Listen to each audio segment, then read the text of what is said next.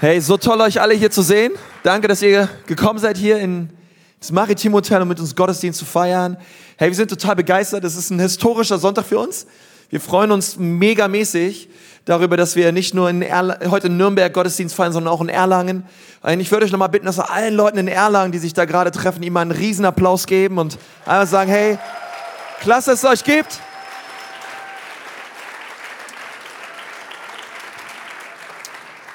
Wir freuen uns total drüber. Pastor mich ist der Hammer, das ganze Team vor Ort. Danke, dass ihr so viel Mühe und Zeit und Energie da reingesetzt habt, einfach damit ihr heute dort Gottesdienst feiern könnt. Wir sind total dankbar dafür. Herr, ich möchte als Pastor auch echt danken für euch, für all das, was ihr gebracht habt, für all das, was ihr investiert habt, gemacht habt. Denn wegen eurer Großzügigkeit ist es überhaupt erst möglich, mehrere Standorte aufzumachen und an mehreren Standorten Gottesdienste zu feiern. Und ey, wie wäre es, wenn wir nochmal Jesus einen Applaus geben? Über, weil er ist, er ist gut, er ist, er ist König, er ist unser Gott. Und er ist einfach megamäßig, was, was Gott tut und wie gut er ist zu uns. Und ich bin total begeistert über diese Serie. Ich habe da mal eine Frage. Wir haben diese Serie jedes Jahr immer im Herbst und wir haben nach Ostern zwei Wochen lang euch eine Frage gestellt und die lautet, hey, über welches Thema würdet ihr gerne meine Predigt hören? Und viele haben Zettel abgegeben, haben Feedback gegeben und Dinge einfach aufgeschrieben, wo sie gerne, hey, darüber will ich unbedingt meine Predigt hören. Und die nächsten vier Wochen werden wir die Top vier Antworten nehmen und darüber reden und äh, versuchen zumindest eine Antwort zu finden. Und ich bin total begeistert heute über diese allererste Frage, die wir heute einfach nehmen werden und beantworten werden. Und die lautet, wie kann ich meinen Glauben teilen? Ja, wie kann ich meinen Glauben teilen? Und ich liebe diese Frage. Und ich bin so begeistert darüber, dass so viele sagen, hey, ich möchte mehr darüber wissen. Hey, wie kann ich ganz praktisch im Alltag meinen Glauben teilen? Von meiner Arbeit, in meiner Familie, mit Leuten in meinem Umfeld. Was kann ich tun? Und ich finde es so gut, weil Jesus hat das ganz oft gemacht. Jesus hat eigentlich die meisten seiner Predigten und auch seiner Gleichnisse immer gebracht, weil Menschen ihn Fragen gestellt haben und gesagt haben, hey, ähm, kannst du darüber mal was sagen, Jesus? Und Jesus hat Gleichnisse gebracht, er hat gepredigt und er hat direkt das Herz der Menschen gesprochen. Und ich bete auch, dass in den nächsten vier Wochen Gott so richtig zu euch spricht und ihr ihn erlebt. Und diese Frage soll uns heute also beschäftigen. Nun, eine, eine Sache, die ich gleich sagen möchte, wir als Ecclesia, wir glauben, dass der Sonntaggottesdienst und die Art und Weise, wie wir Kirche bauen, immer etwas ist, wo wir Menschen erreichen wollen, die noch nicht hier sind.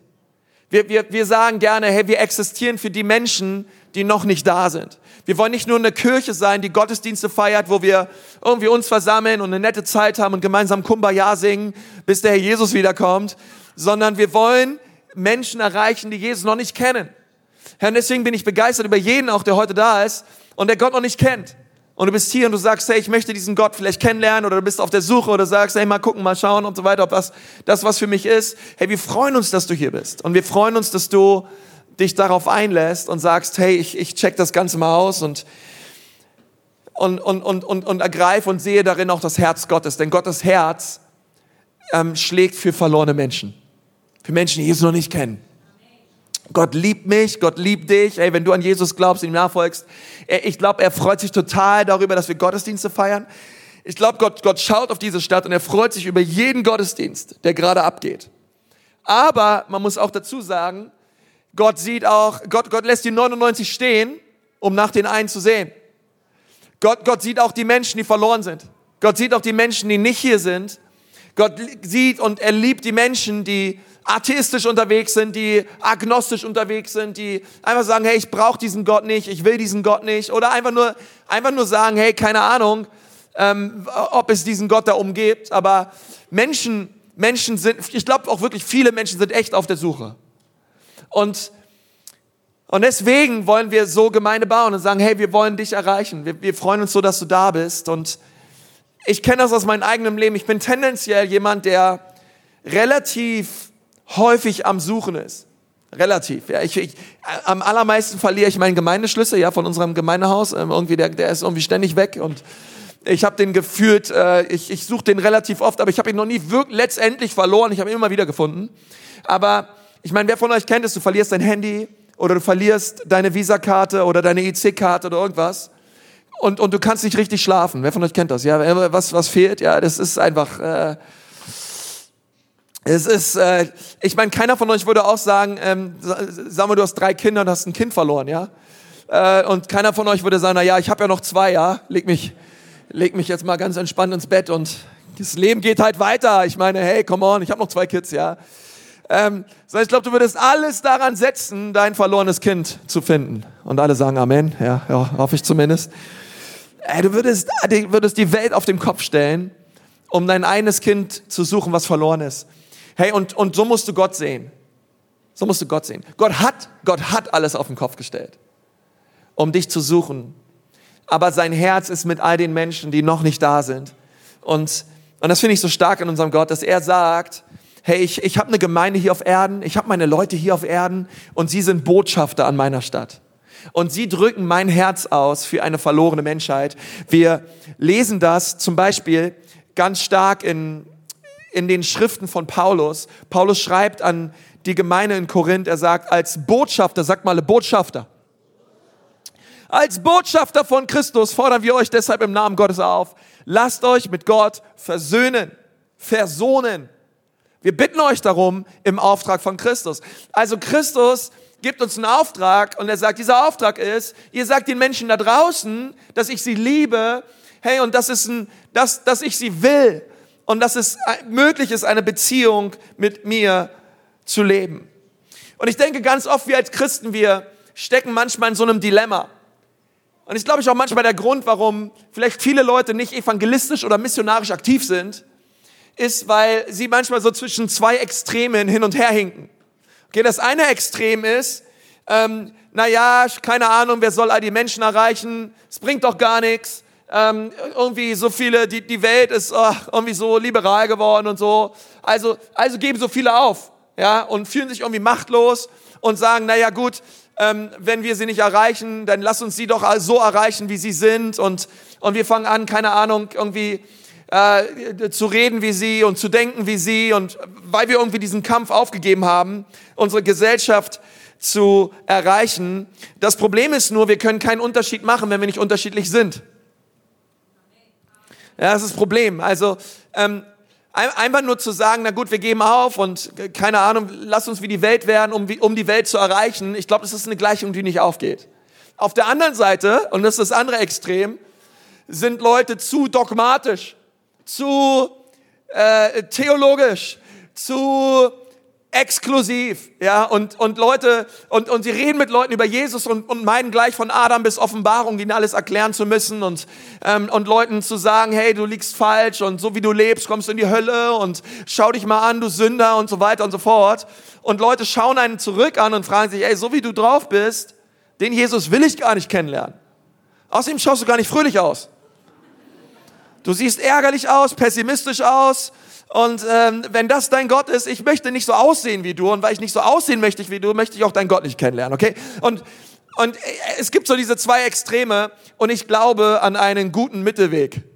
Ich glaube, dass es möglich ist, die Wahrheit zu verkündigen auf einer attraktiven Art und Weise. Ich glaube, es ist möglich, das beides zusammenzuführen. Ich glaube ehrlich gesagt, das ist der Grund, warum viele von euch hier sind und an Jesus glauben weil sie, weil sie das Evangelium gehört haben als eine Einladung voller Wahrheit und voller Gnade. Weil wir gehört haben, hey, Gnade und Wahrheit kommen zusammen und beides trifft sich in Jesus Christus. Und deswegen glaube ich, dass es wichtig und gut ist, für die Wahrheit einzustehen, aber auf eine Art und Weise, die attraktiv ist. Wir lesen das in Kolosser 4, Vers 5. Okay, weil das sind nicht meine Worte. Wir lesen das später, wie Paulus genau das auf dem Herzen hatte, als er die Gemeinde in Kolosser schrieb. Er sagt, verhaltet euch weise. Sag mal weise. Ja, das ist ein wichtiges Wort. Also Paulus sagt, seid weise und nicht leise. Ihr müsst, seid weise. Okay, ihr, ihr, ihr sollt missionarisch aktiv sein, aber wenn ihr seid, seid bitte weise dabei und besonnen denen gegenüber, die keine Christen sind. Macht das Beste aus der Zeit, die euch geschenkt ist, aber sei weise. Hey, wenn du hier bist und du bist ein Unternehmer, du arbeitest in einer Firma, okay, keiner verlangt von dir, dass du auf deinem Schreibtisch stehst morgen und irgendwie das Evangelium verkündigst, okay, lautstark in deinem Büro oder so. Ähm, ähm, okay, das ist, äh, sondern, ich, ich, sondern wie, wie können wir weise sein? Wie können wir weise sein in der Art und Weise, wie wir das Evangelium verkündigen? Und, und dann sagt Paulus weiter, eure Worte seien alle Zeit, sag mal alle Zeit, alle Zeit in Gnade mit Salz gewürzt. Okay, mit Salz würze ich fast alle mein, äh, nicht immer, aber vieles, was ich esse, außer meine Frau kocht. Ähm, und ähm, es soll gut schmecken. Okay, mit Salz gewürzt, damit ihr wisst, wie ihr jeden Einzelnen antworten sollt. Voll mit Gnade, voll mit Güte, mit Salz gewürzt, freundlich, weise. Und, und so sehen wir so diesen Grundtenor wie wir jeden Einzelnen antworten sollen. Nun, wie sollen wir jedem Einzelnen antworten? Wie, wie, kann ich das tun? Wie kann ich meinen Glauben teilen? Ich möchte drei Punkte geben. Es gab eine Predigtmitschrift am Eingang. Du kannst gerne mitschreiben, ich würde mich darüber freuen. Ähm, weil wir wollen uns gemeinsam die Frage überlegen, wie kann ich meinen Glauben teilen? Und einleitend lesen wir dazu einen, einen Vers aus 1. Petrus 3. Dort steht, seid aber alle Zeit bereit zur Verantwortung gegenüber jedermann. Alle Zeit der Rechenschaft fordert über die Hoffnung, die in euch ist, und zwar mit Sanftmut und Ehrerbietung. Und ich, ich, ich liebe das ja. Also wenn du, ähm, vielleicht bist du gerade hier und du lernst du die Gemeinde kennen, die Kirche kennen oder oder sagst, hey, ich probiere das mal aus hier und so weiter. Ich möchte sagen, ich als Pastor, ich, ich liebe es, mit Menschen über Jesus zu reden. Die, die Bibel sagt in Sprüche, wer Menschen gewinnt, ist weise. Er sagt hier auch, seid weise, seid weise gegenüber jedem Mann. Ist dir schon mal aufgefallen, dass ähm, du weise wirst, wenn du missionarisch aktiv bist? Und ich sag dir wieso. Weil du wirst auf einmal mit Fragen konfrontiert von Menschen, ja, Menschen, die du gar nicht kennst, bei, du sitzt im Flugzeug oder du, du, sitzt in der Bahn oder du bist unterwegs auf Reisen oder hey, Leute auf der Straße, keine Ahnung, du kommst mit Menschen ins Gespräch und die stellen dir krasse Fragen über Gott und deinen Glauben. Alle Zeit bereit sein zur Verantwortung über jedermann, der Rechenschaft fordert, über die Hoffnung, die, über Jesus, der in euch lebt. Und das ist so cool, wie oft hatte ich Gespräche mit Leuten, die krasse Fragen gestellt haben. Ich musste sagen, hey, Moment mal, ich habe da nicht die Antwort. Ich weiß es auch nicht so richtig. Aber nächste Woche können wir uns nochmal treffen. Ich werde recherchieren. Und es ist so krass, weil Leute fragen sich über Evolution, fragen sich über die Hölle, über Leid, über den Sinn des Lebens, über, hey, keine Ahnung, warum, warum, warum ey, wenn Gott mich liebt, warum, warum ist mein Bruder gestorben? Und all, all diese tiefen Fragen, die so wichtig sind. Warum ist jemand, der missionarisch aktiv ist, weise? Weil er setzt sich mit den Fragen, mit den wichtigsten Fragen des Universums auseinander. Und so mehr wir uns aus, damit auskennen und, und diese Dinge bewegen und jederzeit bereit sind, Verantwortung gegenüber jedem Mann zu geben, lernen wir auf einmal. Wir lernen dazu, wir werden weise. Hey, wir, wir, wir, wir haben nicht die ultimativen Fragen und Antworten auf alles da draußen, das würde ich auch niemals behaupten. Okay, hab Acht vor Leuten, die meinen, alles zu wissen und auf alles eine Antwort zu haben, okay? Aber du wirst weise. Und du, und du, und du denkst dich, du setzt dich hinein, versetzt dich hinein in die Denkweise von Menschen, die Jesus nicht kennen. Und das ist Hammer. Nun, das allererste, was wir tun können, um unseren Glauben zu teilen mit Menschen, die Jesus nicht kennen, ist, hey, wir können eine Beziehung aufbauen. Wir können Kontakte knüpfen. Wir können mit Menschen unterwegs sein, die Jesus nicht kennen. Das ist so wichtig. So wichtig. Und Jesus war da richtig gut drin. Er war richtig gut darin, ähm, Beziehung zu bauen. Er hielt die Wahrheit nicht zurück, aber die Sünder liebten ihn. Ist das nicht krass? Jesus hielt die Wahrheit nicht zurück. Er war die Wahrheit in Person, aber die Sünder liebten ihn. Die religiösen Leute hassten ihn, aber die Sünder liebten ihn. Möge das über die Ekklesia gesagt werden in Jesu Namen. Die religiösen Leute halten es da nicht aus. Aber Sünder lieben diese Church. Come on, come on, come on. Wenn, wenn wir das sehen und, und, und einfach merken, hey, hey, es geht nicht darum, Recht zu haben. Es geht nicht darum, eine Diskussion zu gewinnen. Hey, du kannst Recht haben und du kannst eine Diskussion gewinnen, aber du kannst eine Beziehung verlieren. Und Gott sagt, hey, hey, sei weise. Hey, die Beziehung ist erstmal wichtiger. Wenn, wenn du die Beziehung erstmal verlierst, hast du vielleicht recht, aber das kannst du auch noch, bringt dir auch nichts. Und Und, und wir sehen ein super, ein super Beispiel dafür in der Art und Weise, wie Jesus mit Zachäus umgegangen ist. Wir lesen das in Lukas 19, 1 bis 10. Jesus zog mit seinen Jüngern durch Jericho. Dort lebte ein sehr reicher Mann namens Zachäus, der oberste Zolleinnehmer. Zachäus wollte Jesus unbedingt sehen, aber er war sehr klein. Und die Menschenmenge machte ihm keinen Platz. Na, sowas aber auch, ne? Da rannte er ein Stück voraus, kletterte auf einen Mauerfeigenbaum, denn der Heiland kam daher. Von hier aus hoffte er, einen Blick auf Jesus werfen zu können. Als Jesus dort vorbeikam, schaute er ihn auf und rief, Zachäus, komm schnell herunter. Ich soll heute dein Gast sein. Eilig stieg Zachäus vom Baum herunter und nahm Jesus voller Freude, sag mal voller Freude, voller Freude mit in sein Haus. Hey Jesus, klar, komm mit. Hey, das ist ja der Hammer, Jesus. Ich, kleiner Mann hier oben auf dem Baum, du siehst mich. Hey, das ist genau das, was ich wollte. Coole Sache. Hey, na klar, komm mit zu mir nach Hause. Ich freue mich. Hey, komm, sei mein Gast. Als die Leute das sahen, empörten sie sich über Jesus. Wie kann er das nur tun? Okay, wahrscheinlich genau die Leute, die vorher von Zachäus über den Tisch gezogen wurden. Ähm, er lädt sich bei einem Gauner und Betrüger ein. Zachäus aber wandte sich an Jesus und sagte, Herr, ich werde die Hälfte meines Vermögens an die Armen verteilen und wem ich am Zoll zu viel abgenommen habe, dem gebe ich es vierfach zurück. Na, wie viel da noch übrig blieb, oder? Ähm, da entgegnete ihm Jesus, und jetzt ein ganz wichtiger, ganz wichtiger Vers. Heute hat Gott dir und allen, die in deinem Haus leben, Rettung gebracht. Denn auch du bist ein Nachkomme Abrahams. Der Menschensohn ist gekommen, Verlorene zu suchen und zu retten. Deswegen ist Jesus gekommen. Und dieser Zachäus war ein Zöllner. Er wollte Jesus sehen. Er wollte wissen, wie Jesus war. Er hat viel über Jesus gehört. Er hat von Dritten viel über ihn erfahren. Aber jetzt wollte er ihn erleben. Ah, das finde ich so cool. Und, und das ist, glaube ich, was Menschen wollen. Menschen wollen nicht nur etwas über Jesus hören, Menschen wollen nicht nur mehr Informationen über Jesus oder etwas über ihn wissen, sondern ich glaube, was Menschen eigentlich wollen ist, dass Menschen auf dein und auf mein Leben schauen und sagen, ah ja, okay, also du glaubst an Jesus. Ich will mal gucken, wie du drauf bist. Ich will mal gucken, wie deine Ehe ist. Ich will mal gucken, wie deine Familie ist. Ich will, möchte einfach mal Zeit mit dir verbringen. Ich möchte einfach mal mit dir zusammen essen. Ich möchte einfach ein bisschen connecten mit dir. Und er, ehrlich gesagt, das ist das, was Jesus, das war Jesus-Style. Er hat, er hat mit Leuten Beziehung gebaut.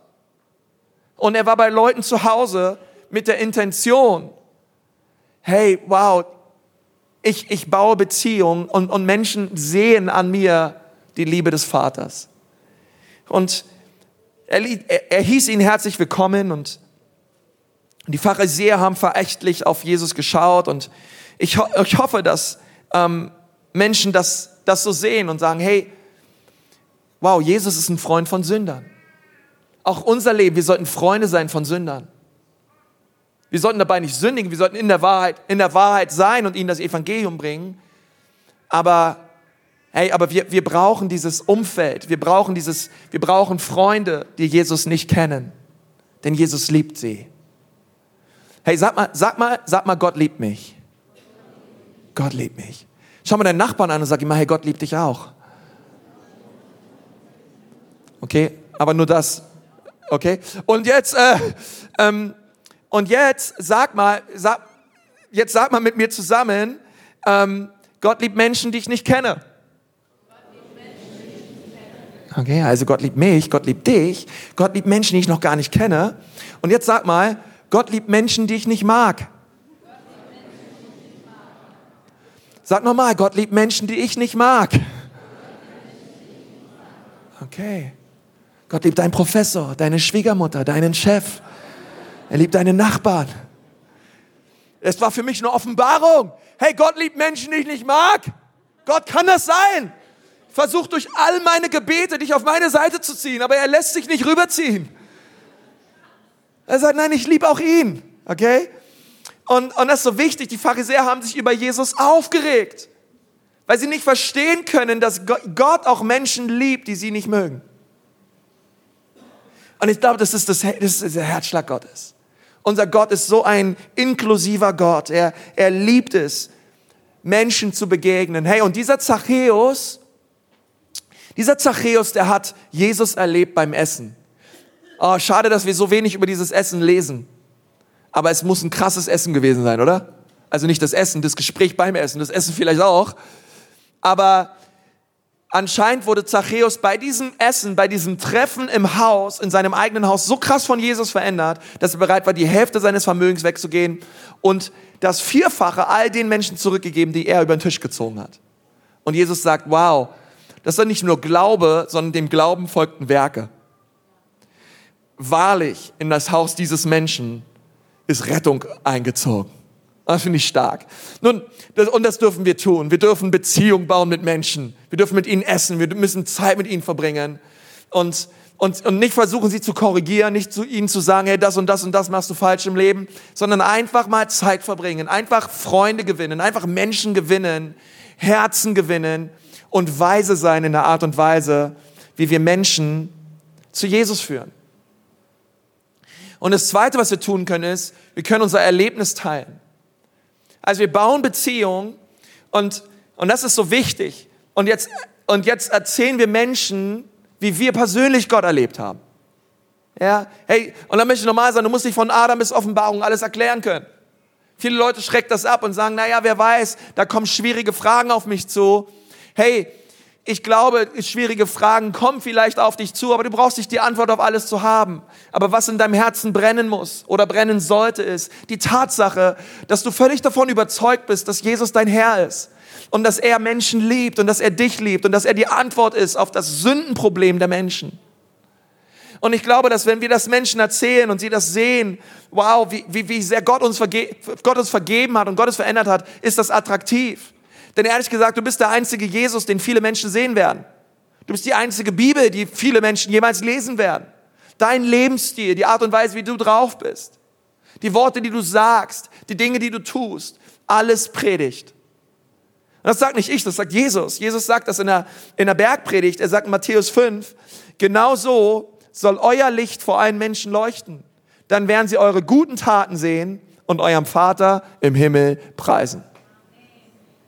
Die Menschen werden dich sehen. Die Menschen werden dich sehen und sie werden den Vater im Himmel preisen, weil sie sehen, dass Jesus mit dir ist. Wenn dein Licht scheint, wenn du ein Leben lebst, welches attraktiv ist, okay, welches relevant ist, welches authentisch ist, nicht perfekt, aber authentisch. Nicht, ich glaube, nichts ist authentischer, als wenn Christen durch Christen Leid durchgehen, durch Leid gehen, durch Bedrängnis gehen, durch Stürme gehen, durch Krankheit gehen, Christen Dinge durchmachen. Und und inmitten des Sturms das Zeugnis haben, hey, aber Gott, Gott ist an meiner Seite, Gott ist gut. Ich verstehe nicht alles, ich verstehe nicht warum, aber ich halte fest daran. Ich halte an meinem Gott fest, weil er hält mich, er hält mich mitten in diesem Sturm. Und, und Menschen, und ich glaube, Menschen begeistert das, wenn man so eine Hoffnung hat inmitten von Leid. Dieser Jesus möchte, möchte das durch uns tun und Leute schauen dich an und denken dich, hey, du siehst irgendwie anders aus. Alle in unserer Firma sehen so Depri aus, aber du kommst morgens hier rein und du siehst irgendwie gut aus und irgendwie freundlich aus und irgendwie glücklich aus und, und eigentlich müssten viele Dinge in deinem Leben dich traurig machen, frustriert machen, pessimistisch machen, griesgrämig machen, geizig machen, aber irgendwie lässt du dich von den Umständen deines Lebens nicht runterziehen. Hey, was lebt da eigentlich in dir? Was geht ab in dir, ey? Dass du so drauf bist. Hey, ich sag dir, was abgeht. Jesus geht ab, okay? Jesus, Jesus hat mein Leben verändert. Und und deswegen darf ich Zeuge sein von dem, was er in meinem Leben getan hat. Und dazu bin ich berufen, Apostelgeschichte 1, Vers 8. Aber ihr werdet den Heiligen Geist empfangen und durch seine Kraft meine Zeugen sein. Sag mal, Zeugen. Hey, meine Zeugen sein. Okay? In, in Nürnberg, Erlangen, Frankenland, Bayern und überall auf der Welt. Ähm, ist doch so cool, oder? Dass wir Zeugen sind. Da steht nicht, ey, ihr werdet den Heiligen Geist empfangen und ihr werdet Gänsehaut haben euer Leben lang und schöne, nette Gefühle. Ähm, und dann werdet ihr euer Leben lang immer diese schönen Gefühle des Heiligen Geistes suchen. sondern der Grund von Pfingsten, der Grund der Ausgießung des Heiligen Geistes ist, dass wir kühne, bevollmächtigte Zeugen sind von dem, was Jesus Christus getan hat. Kann da irgendwer mal Amen zu sagen? Okay? Und, und das sind Zeugen. Und ich meine, das ist ja so eine Sprache, ja ein bisschen wie aus dem Gerichtssaal. Im, im Gerichtssaal, ähm, da gibt es, keine Ahnung, gibt es einen Richter, gibt es einen Ankläger, da gibt es einen Verteidiger und da gibt es Zeugen. Und ich hoffe, dass die, alle Christen, alle Leute, die hier Jesus nachfolgen, in diesem Raum das verstehen. Ich glaube, wenn wir das verstehen, das ändert, das ändert die Art und Weise, wie wir evangelisieren. Ich möchte dir was sagen. Du musst nicht Richter sein. Du musst nicht Ankläger sein. Du musst auch nicht Verteidiger sein. Du musst Zeuge sein. Okay? Deswegen hören wir auf zu richten. Wir hören auf anzuklagen und wir, wir müssen auch nicht Gott verteidigen. Wir hören, auf, wir hören auch auf uns, uns zu verteidigen oder Gott zu verteidigen. Wir müssen uns nicht verteidigen. Alles, was wir, alles, was wir tun brauchen, ist Zeuge zu sein. Was ist ein Zeuge? Ein Zeuge hat etwas gesehen. Ein Zeuge hat etwas beobachtet. Ein Zeuge hat gesehen und davon berichtet er. Was haben wir gesehen? Hey, wir haben First Hand. Wir haben, wir haben gesehen, was Jesus getan hat für uns. Ich habe gesehen, wie er mein Leben verändert hat. Ich habe gesehen, was er für mich getan hat. Und, und, und deswegen glaube ich, und ich möchte dir sagen, ich habe es ich hab's erlebt und ich habe ich hab Jesus in mein Leben eingeladen und seitdem hat sich alles verändert in meinem Leben. Herr, und davon möchte ich dir Zeugnis geben. Ich möchte dich nicht anklagen, ich möchte dich nicht richten, ich möchte einfach Zeuge sein von dem, was Jesus in meinem Leben getan hat. Und ich glaube, wenn Christen neu anfangen, Zeugen zu sein, Einfach erzählen, was Jesus in ihrem Leben getan hat. Wow, das wird so viel verändern in unserem Leben. Und ich möchte dich so ermutigen, dass du dir deine eine, eine Zwei-Minuten-Version mal aufschreibst von deinem Erlebnis mit Gott. Eine Zwei-Minuten-Version, eine ICE Air Berlin, ich bin unterwegs Version, eine Zwei-Minuten-Version. Wenn Leute dich fragen, hey, warum glaubst du eigentlich? Hey, irgendwas ist, bist, bist du irgendwie anders was, was ist passiert? Und dass du, dass du sagen kannst, hey, das ist passiert. Dass du, dass du eine Zwei-Minuten-Version hast. Hey, und, ehrlich gesagt, das was, das, was ich Menschen sage, ist, hey, ich bin, ich bin zwar, ich bin zwar in einem christlichen Elternhaus aufgewachsen und es war alles cool, ich habe mich mit fünf Jahren auf dem Schoß meiner Mutter bekehrt. Hey, ich habe ganz früh in meinem Leben Wunder Gottes erlebt. Gott hat ein, das Herz, ein Vertikel-Septum-Defekt geschlossen in meinem Leben nach Gebet. Und mit fünf Jahren, mit vier Jahren, als Verwandte mich gefragt haben, hey Konsti, weißt du, warum Gott das Loch in deinem Herzen zugemacht hat? Sag ich mal, wusste ich damals schon, ja, damit er nicht rausfällt. Ich wusste, Gott, Gott war in meinem Herzen. Jesus war in meinem Herzen. Ich habe mich bekehrt, habe hab, hab, hab drei Jahre später mit acht die Geistestaufe erlebt. Aber dann hatte ich auch meine Sturm- und Drangzeit. Und all ihr Eltern, ihr kennt das vielleicht, wenn die Kinder dann mal 14, 15, 16, 17 wären. Und, ähm, und ich hatte falschen Freunde. Meine Freunde waren krass, waren drauf und wir waren in Berlin unterwegs und, ähm, und ich habe viele Dinge getan, die ich heute sehr bereue. Viele Menschen verletzt, verbal verletzt, körperlich verletzt, einfach Dinge getan, die nicht gut waren vor Gott. Und ich bin immer mitgegangen in die Gemeinde und ich habe beim OH-Projektor auch die Folien geschoben. Wer von euch das nicht mehr kennt, kein Problem. Ähm, aber so ein Ding gab's mal. Und aber ich habe es nur gemacht, weil das war die einzige Möglichkeit, um während des Gottesdienstes sitzen zu dürfen. Alle anderen mussten ja beim Lobpreis aufstehen, aber nicht der Folienmann, der durfte sitzen. dann habe ich gesagt, ich möchte Folienmann sein. Dann saß ich da mit meinen Dickies und mit, mein, mit meiner Carhartt-Mütze und habe da die Folien geschoben und ähm, und dann bin ich auf eine bin ich auf eine Jugendfreizeit mitgegangen und relativ schnell haben sich die Leute bei der Jugendfreizeit gefunden, die genau wussten, ich bin nur hier, weil meine Eltern wollten, dass ich hier bin. Letzte Reihe, okay. Das waren, die, das waren dann die Jugendlichen, die ähm, nur zu den Pflichtveranstaltungen gegangen sind. Zwischendurch wurde getrunken und geraucht. Und, ähm, und du, hast, du hattest auf einmal deine Clique zusammen. Okay, wir, wir saßen alle ganz hinten. Und dann kam eine Predigt, hey, die, hat mein, die, hat, die hat mein Leben verändert. Und jemand hat gepredigt direkt in mein Herz hinein, direkt in mein Leben hinein. Ich habe mein, ich habe gesagt, ja Jesus, ich möchte neu umkehren zu dir. Ich möchte dir neu mein Leben geben. Ich möchte alles gehen oder nichts. Und das war diese Zeit, auch wo ich ganz neuen Berufungserlebnis erlebt habe, auch in meinem eigenen Leben. Und ich habe Gott mein Leben gegeben und und, mein, und Gott hat mein ganzes Leben verändert. Aus einem hochgradig rebellischen, aggressiven Teenager und jungen Mann. Er Gott hat mich so verändert. Und und es ist für mich ein Vorrecht, auch heutzutage, wenn ich nach Berlin gehe und meine alten Freunde treffe und die sagen, hey Konsti, das ist abgefahren, wie du drauf bist. Und, und ich sage, ja, das ist Jesus. Jesus hat mein Leben verändert. Er will auch dein Leben verändern. Er hat mein Leben verändert. Aber ich weiß eins. Nur weil Menschen in eine Gemeinde gehen oder in eine Kirche gehen, macht es sie noch lange nicht zu einem Christen. Okay, vielleicht sitzt du auch hier, du wirst Kind getauft oder du, du nimmst Abendmahl oder du hast deinen Konformantenunterricht gehabt. Die, all die Sachen sind gut, all die Sachen sind nett, aber sie machen dich nicht zu einem Christen. So viele, so viele, ähm, ich, mu ich muss immer ein bisschen schmunzeln, wenn wir evangelische Feiertage haben in Nürnberg, weil Nürnberg evangelisch ist, was auch cool ist. Ähm, leider weniger Feiertage als katholischen, aber ähm, und, und, und dann heißt es ja, 78 Prozent der Menschen sind evangelisch und gottgläubig und so weiter. Und, und ehrlich gesagt, das, das kann man so, so schnell und so leicht sagen. Hey, man ist evangelisch. Hey, ich bin katholisch. All das macht uns nicht zu Christen. Und was macht uns zu einem Christen? Eine Tatsache. Ist der Glaube an Jesus, der täglich sich durch eine Beziehung offenbart. Ich lebe täglich mit Jesus. Ich bin mit Jesus unterwegs. Das macht mich zu einem Nachfolger. Ich, ich lebe mit Jesus jeden Tag. Und, und das bedeutet, ich rede mit ihm. Das bedeutet, ich bitte ihn um Weisheit. Ich, ich, ich beziehe ihn in die alltäglichen Fragen meines Lebens mit ein. Das bedeutet es, Christ zu sein. Und Gott, und Gott lädt dich ein, ähm, dass du Menschen dein persönliches Erlebnis teilst von dem, was Gott in deinem Leben getan hat. Und das dritte ist, das ist mein Lieblingspunkt, lade Leute ein. Es braucht manchmal eine persönliche Einladung. Hey, vielleicht, vielleicht, vielleicht sagst du, hey, gut, ich, meine persönliche Story, das kriege ich irgendwie hin, aber wie geht's weiter? Und ich würde dich immer ermutigen, hey, lad sie ein in die Gemeinde. Lad sie ein in die Ecclesia. Lad sie in Erlangen ein, lad sie in Nürnberg ein. Hey, frag sie, hey, komm. Denn ehrlich gesagt, Kirche sollte kein Ort sein, wo wir einfach zusammenkommen und eine nette Zeit haben, sondern Kirche sollte ein Ort sein, wo Gottes Gegenwart ist. Auch heute an diesem Tag, in diesem Gottesdienst gleich werden sich Menschen bekehren. Werden Menschen sagen, ich brauche ein Leben mit Jesus. Und es sollte dieser Ort sein, wo Menschen eine Begegnung haben mit Gott. Und ich liebe das. Letzte, letzte Woche am, am, hinten am Infocenter, draußen im Foyer, kam eine Frau auf mich zu, hat gesagt, Pastor, ich danke dir für die Ecclesia. Ich danke dir für alles, was ihr hier macht. Meine Tochter hat sich so krass verändert. Ich habe die Hoffnung schon aufgegeben, aber Gott hat ihr Leben verändert. In, in, binnen kurzer, Woche, kurzer Zeit, kurzer, weniger Wochen, wo wir hier sind.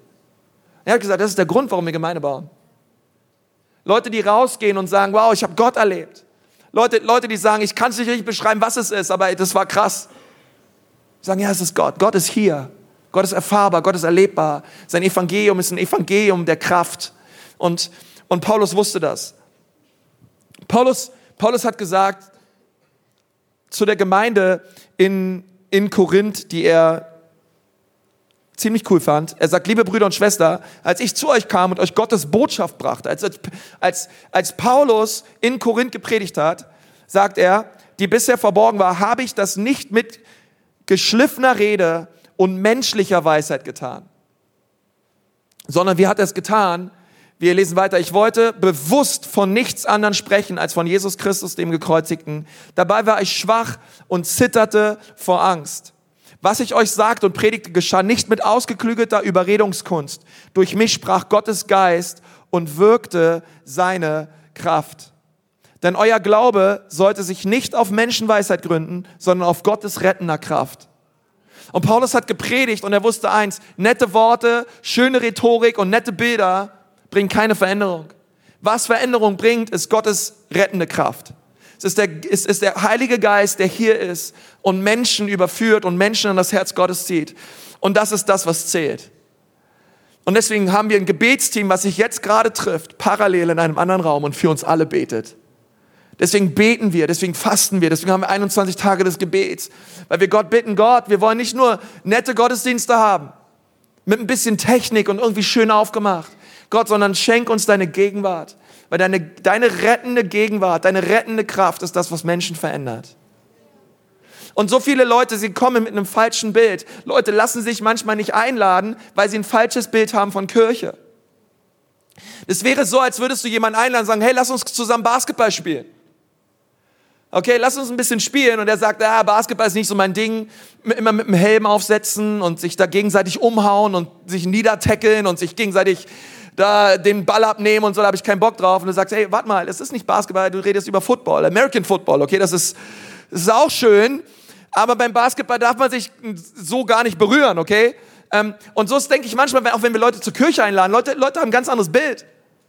Die denken manchmal von Kirche, keine Ahnung, das ist so ganz, vieles so verstaubt und ein Pfarrer, der über die Köpfe hinweg predigt und Orgelmusik und, und, und viele sagen ja ehrlich gesagt, ich gucke mir, äh, keine Ahnung, lieber, lieber, lieber irgendeine Staffel an bei Netflix, Sonntagmorgens auf Kirche habe ich keinen Bock. Und du sagst, nein, nein, komm, komm, ich lade dich mal ein, schau mal, ähm, es geht auch anders und, und wir können Leute einladen.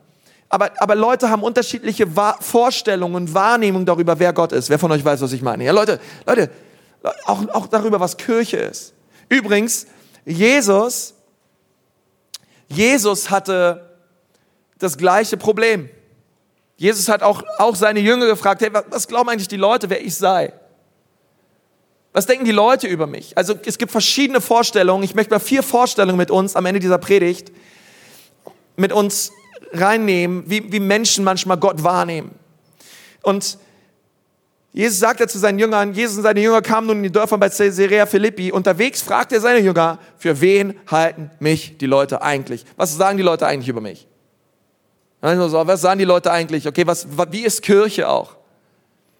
Wie, wie sind die da drauf? Was tun sie? Und die Jünger erwiderten, einige meinen, du seist Johannes der Täufer. Manche dagegen halten dich für Elia. Und manche für einen anderen Propheten von früher. Und ihr, für wen haltet ihr mich?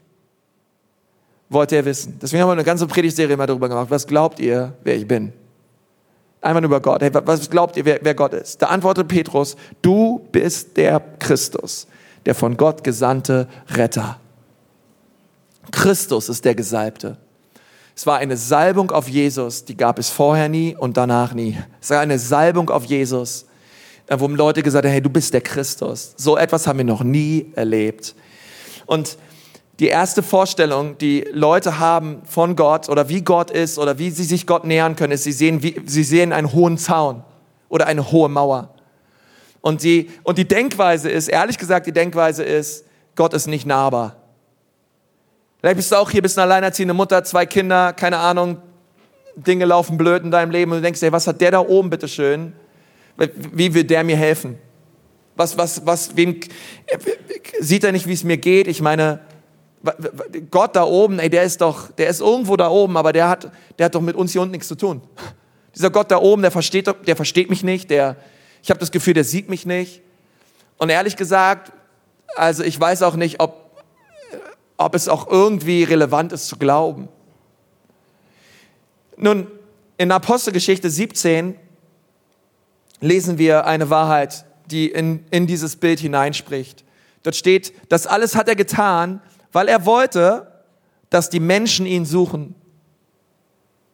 Okay, Gott spielt nicht Verstecken mit dir und versteckt sich und versteckt sich und du, du kannst ihn nicht finden, sondern er, er, spielt mit dir, er spielt mit dir Verstecken, weil er sich von dir finden lassen möchte. Ganz offensichtlich. Hier bin ich, okay? Ganz leicht. Sie sollen mit ihm in Berührung kommen und ihn finden können. Und wirklich, er ist für jeden von uns ja so nahe. Menschen Gott erleben. Gott ist nahbar. Okay? Ich bete so, dass du ihn erlebst, aber ich möchte sagen, Gott ist ein nahbarer Gott. Wenn du denkst, der Gott ist irgendwo da oben und hat kein Interesse an meinem Leben, es ist eine Lüge. Er liebt dich und er ist nahbar. Das Zweite, was Leute manchmal sehen, ist wie so eine endlose Leiter. Und die Denkweise ist, durch gute Werke komme ich zu Gott. Ich sage, hey, wenn ich zu diesem Gott komme, dann nur dadurch, dass ich gut bin. Und ich hoffe, dass ich am Ende meines Lebens mehr gute Werke verbracht habe als schlechte. Und, und, und Leute vor Gott stehen und sagen, na ja, Gott muss mich in den Himmel lassen. Denn ehrlich gesagt, ich war ja viel besser als der oder besser als der oder besser als der. Und die Frage ist immer eine Frage des Vergleichens. Ja, wenn wir uns überlegen sollten von 0 bis 100, wie gut sind wir, ähm, keine Ahnung, 0 ist Hitler und 100 ist äh, Mutter Teresa oder Jesus Christus selbst, ja, ähm, wie, wie, vergleichen wir uns? Wo, wo, wo ordnen wir uns ein? Und, und wir denken, hey, durch Gutsein können wir in die Gegenwart Gottes kommen. Äh, ich muss mir meinen Weg zu Gott erarbeiten. Nun, wir haben 500 Jahre Martin Luther und Martin Luther hat das ganz stark positioniert in der Kirchengeschichte und gesagt, nur durch Glauben, nur durch Glauben, nur durch Glauben. Das einzige Werk, was es braucht, um errettet zu werden, ist der Glaube. Der Glaube. Äh, nicht deine Werke rechtfertigen dich. Nicht dein Gutsein rechtfertigt dich. Du, du kommst nicht in den Himmel, weil du ein guter Mensch warst, sondern es gibt nur einen Grund, warum du in den Himmel kommst. Und dieser Grund lautet, ich glaube an Jesus, an sein vollbrachtes Werk für mich am Kreuz. Ich muss mich nicht meinen Weg zu Gott erarbeiten. Gott hat sich bereits seinen Weg zu mir erarbeitet. Er starb am Kreuz für mich. Er hat alles für mich gegeben. Alles, was es jetzt braucht, ist, dass ich sage, Jesus, ich glaube, dass du es getan hast. Das ist, hier, viel zu einfach. Hey, willkommen. Es ist eigentlich so einfach, aber gleichzeitig so schwer. Weil da gibt es noch etwas, was sich Stolz nennt. Und das hält uns so, so oft ab, dieses, dieses inklusive, einfache Geschenk von Jesus anzunehmen. Aber es ist der Glaube, der uns rechtfertigt. Es sind nicht unsere Werke. Du sagst dir, ja, aber die Bibel sagt doch, ohne, ohne, ohne Werk ist der Glaube tot. Ja, das stimmt, nachdem wir Christen geworden sind. Aber davor ist es nur der Glaube, nur der Glaube, nur der Glaube. Wir lesen es in Johannes 6, Vers 28, ein, ein, einer der stärksten Verse in der ganzen Bibel. Da sprachen sie zu ihm, was sollen wir tun, damit wir die Werke Gottes wirken. Und Jesus sagt ganz einfach zu ihnen und sprach, dies ist das Werk Gottes, dass ihr an den glaubt, den er gesandt hat. Es ist der Glaube, der rechtfertigt. Und es ist der Glaube. Und ich, und ich, ich, ich werde durch meine Werke nicht mehr von Gott geliebt, sondern er liebt mich bereits. Okay? Ich mähe auch nicht meinen Rasen zu Hause, damit meine Frau mich liebt. Meine Frau liebt mich bereits. Ich meine, vielleicht ja, sie liebt mich danach, sie liebt mich genauso, so genauso sehr danach, auch wenn ich es nicht tue. Sie freut sich natürlich, wenn ich es tue, aber ähm, wir, wir, wir schenken hier draußen keinen Kaffee aus, damit Gott uns liebt. Kein, ich hoffe, dass kein Dreamteamer Dinge tut, damit Gott ihm liebt oder mehr liebt, sondern wir tun es, weil wir geliebt sind von Jesus und weil wir wissen, Jesus liebt Menschen und wir wollen Menschen dienen, wir wollen Menschen lieben und wir wollen Menschen von dieser Güte Gottes zeigen, wie gut er ist. Und das nächste ist ein, ein großer Müllhaufen. Und manche so Vorstellungen von Gott und wie sie sich Gott nähern können und sie sehen einfach einen großen Müllhaufen und das ist der Müllhaufen ihrer eigenen Schuld. Große Müllhaufen. Die einen sagen, hey, ich bin gut genug in den Himmel und die anderen sagen, hey, ich bin so böse und ich habe so viel krasse Sachen gemacht, ich glaube, ich werde niemals, Gott will mich gar nicht. Also, und das ist so diese Denkweise, Gott will mich nicht. Gott will mich nicht. Gott will mich nicht. Hey, so wie ich, weißt du, was ich getan habe? Ich glaube nicht, dass Gott mich möchte. Und es ist so bezeichnend, manchmal diese Gebetskarten, die wir ausfüllen können auf unserer Kontaktkarte, manchmal lese ich auch darauf, dass Leute das ausfüllen und, und so schreiben, hey, ich habe Mist gebaut, bitte betet für mich. Ich kann mir selbst nicht einmal vergeben.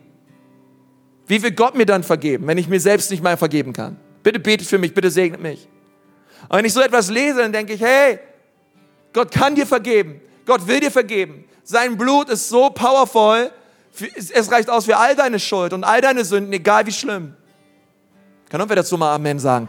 Ähm, es, es, reicht aus. Egal wie, egal wie groß deine Sünde ist, die Bibel sagt, die, seine Gnade ist noch viel powervoller. Seine Gnade ist noch viel größer für deine Schuld. Deswegen lass es nicht zu, dass du sagst, ich kann mir selber nicht vergeben, ich habe so Dinge getan. Herr, aber Gott kann dir vergeben. Und Gott will dich auch befähigen, dass du dir selber vergeben kannst. Aber Gott kann es tun. Und lass es nicht zu, dass der Müllhaufen dich aufhält, in die Gegenwart Gottes zu kommen.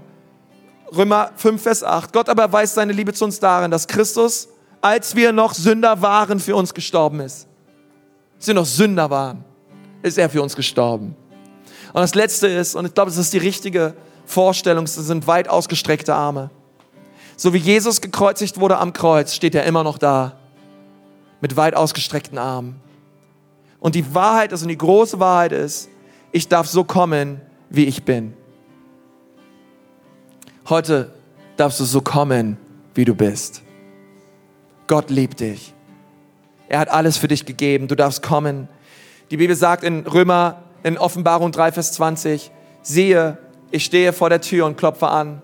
Wenn einer meine Stimme hört, wenn einer auf meinen Klopfen hört und mir die Tür öffnet, zu dem werde ich einkehren und mit ihm Gemeinschaft haben und er mit mir. Gott klopft an deine Tür. Gott klopft an dein Herz auch heute. Und du darfst die Tür öffnen. Er kommt nicht, um dich anzuklagen, er kommt nicht, um dich zu, um, um dich zu richten, er kommt, um dich zu retten. So wie du bist, so darfst du kommen. Ich habe ähm, mal das Gespräch gehabt mit jemandem und der hat zu mir gesagt, hey, ich, ich glaube nicht an einen Gott, der einfach Menschen in die Hölle wirft. Ich kann daran nicht glauben. Ein Gott, der einfach Menschen packt und in die Hölle wirft. Also das hat nichts für mich mit Liebe zu tun. An so einen Gott kann ich nicht glauben. Und, und ich sage zu ihm, hey, ich kann da auch nicht dran glauben. An so, ein, an so einen Gott kann ich auch nicht glauben, der einfach Menschen packt und in die Hölle wirft. Und er hat mich angeschaut und gesagt, ja wie jetzt, das steht doch in der Bibel. Äh, wie, wie kannst du sowas sagen? Ich habe gesagt, nee, das ist auch nicht mein Gott. Der einfach Menschen packt und einfach, einfach in die Hölle wirft. Und, und, das glaube ich auch nicht. Genauso wie du, ich glaube das auch nicht. Ähm, und ich sagte ihm, hey, jemand hat dir was Falsches erzählt. Jemand hat dir was Falsches über Gott erzählt. Denn der Gott, an den ich glaube, der hat alles getan und alles gemacht, um dich davon aufzuhalten und abzuhalten, in die Hölle zu kommen. Der hat alles getan, damit du da nicht hin musst. Gott liebt dich so sehr, dass er nicht will, dass du dahin gehst. Er gab sogar seinen eigenen Sohn Jesus für dich. Und wenn du in die Hölle willst, dann musst du schon übers Kreuz rüberspringen, um dahin zu kommen.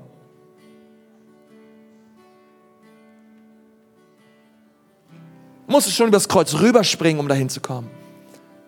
Ja, und Menschen kommen dahin, aber nur weil sie selber wollen. Aber Gott hat alles getan, dass wir da nicht hin müssen. Wer den Menschen liebt, dich und mich. Komm, lass uns mal die Augen schließen. Ich möchte gern mit uns beten.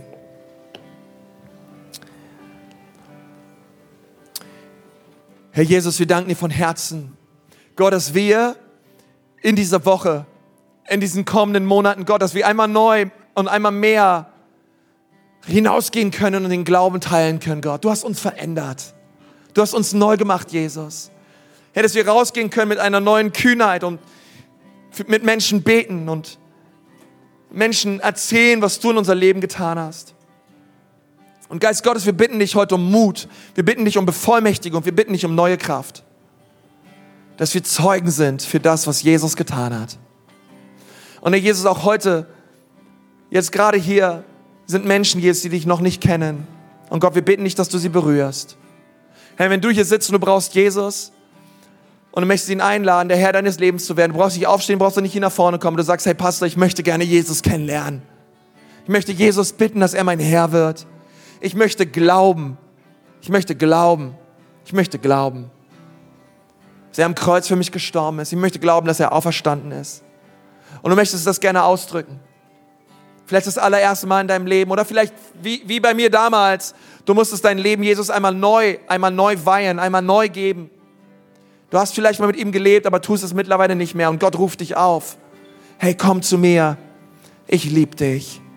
Ich will dich. Komm in meine Gegenwart. Hey, wenn du das gerne möchtest, gerade dort, wo du sitzt, ich möchte gerne von hier vorne für dich beten. Heb doch mal deine Hand. Heb sie einfach hoch, sag, ja, hier bin ich. Jesus, bitte komm in mein Leben. Bitte komm in mein Leben. Danke, danke, danke. Wer ist noch da? Dankeschön. Dankeschön, Dankeschön, Dankeschön. Dankeschön. Halleluja, Jesus. Danke, Jesus. Danke. Herr Jesus, danke für so viele Hände. Herr Jesus, wir segnen diese Menschen jetzt gerade als Ekklesia. Gott, wir segnen sie mit deinem Heil. Wir segnen sie mit deiner Freude. Wir segnen sie mit deiner Vergebung. Gott, wir beten, dass das ein Tag der Veränderung ist in ihrem Leben. In Jesu wunderbaren Namen. Und wir geben dir jetzt schon all die Ehre für das, was du tun wirst durch ihre Leben.